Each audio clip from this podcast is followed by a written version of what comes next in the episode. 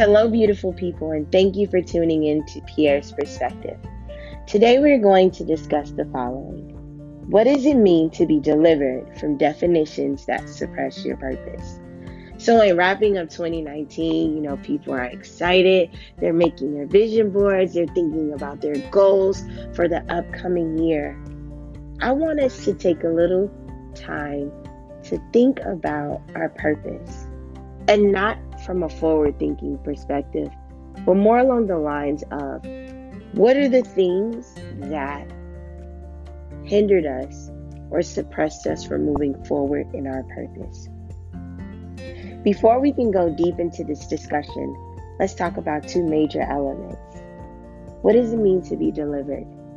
When thinking of deliverance, the definition can be what does it mean to be fulfilled? What does it mean to be rescued? Or what does it mean to be free? When we think of definitions, we think of limits or boundaries that have been marked out and created on the behalf of other people, communities, societies, and different perceptions. So, in thinking about this, I'm going to pose a question to you. What parameters or limits have been placed around your life that have not allowed you to feel fulfilled, to be freed, or to be rescued in walking in your purpose? Really want you to think about that because it's something that we don't pay close attention to. We always want to move forward and jump into the accessibility of managing our purpose and moving forward and being a catalyst for change. But we never step back and evaluate the situations or things that may have suppressed our purpose. When looking back in my life, I was able to reflect on a couple of things that I allowed to define and suppress my purpose. You know, there were people that made comments um, that kind of distorted my perception of how I viewed me.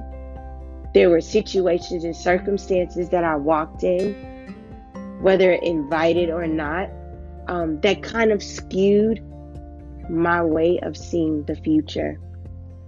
And when I was in this rut of being suppressed by other people's definitions, or sometimes the definitions I created on my own, there were five conditions that I ran into. One was doubt. I didn't believe. I had no faith in understanding that I was created for a reason or a purpose. Think about that. Have you ever had a time where you question why are you here? What is your reason?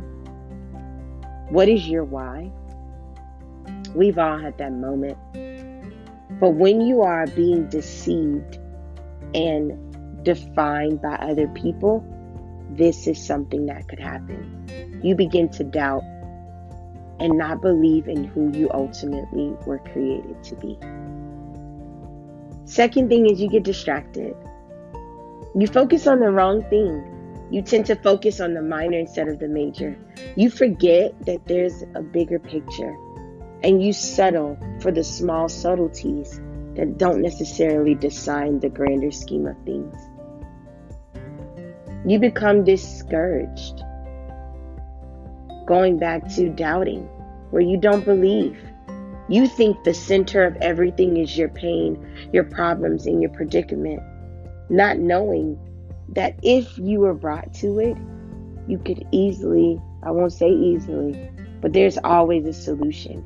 You were created with a problem and solution.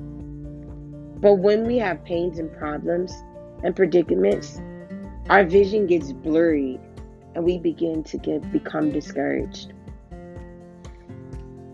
Fourth condition is you get delayed. You get stuck and stagnant to where you just feel like there is no reason to continue. Or you don't move, there's no progression. There's no forward movement in you refining and reevaluating where you are in the moment, asking yourself questions, observing and reflecting, and pres- providing yourself feedback. It sucks when you're in this moment. And I've had it more than once. But I am so excited to give you what I did or what I discovered in moments where I allowed definitions to suppress my purpose. I had to take a step back and reflect and believe that one, I was created for a reason.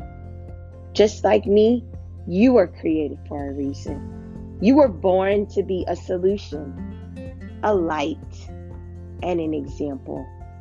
Walking that, knowing that you're awesome, you're great, you're brilliant, and you are a solution to one of our world's biggest problems. Secondly, I had to just encourage myself. How did I do that? I begin to dig a little bit deeper in understanding who I am, peeling back layers of what defined me and what was going to bring me closer to my purpose, not where I got stuck in the past. I wasn't able to embrace the future. So I read books, I sought out help, I consulted with different people to be able to encourage myself to begin to stir up my faith and believe that I am here for something greater than myself. The third thing I had to do was focus. In a world that's extremely busy, it's so hard and it can be challenging at times to focus. But you have to be super intentional about it, intentional about your walk your way of thinking, and ultimately your future.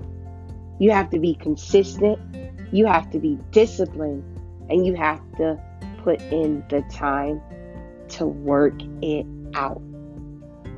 Working out your future. Learn to appreciate the season you're in. It's so easy to get distorted and think that, oh, I just can't stand what I'm in right now. Look at these moments as opportunities for you to learn lessons. Every situation is not going to be great. Every situation is not going to be good. But every situation has a reason to learn, a reason to push yourself to be greater, a reason to embrace your environment and take from it whatever you need necessary to move you into the next season, to level up. Lastly, use your failure to fortify you for the future. We all make mistakes.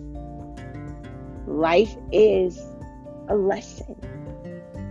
It's about making mistakes, failing, and moving forward.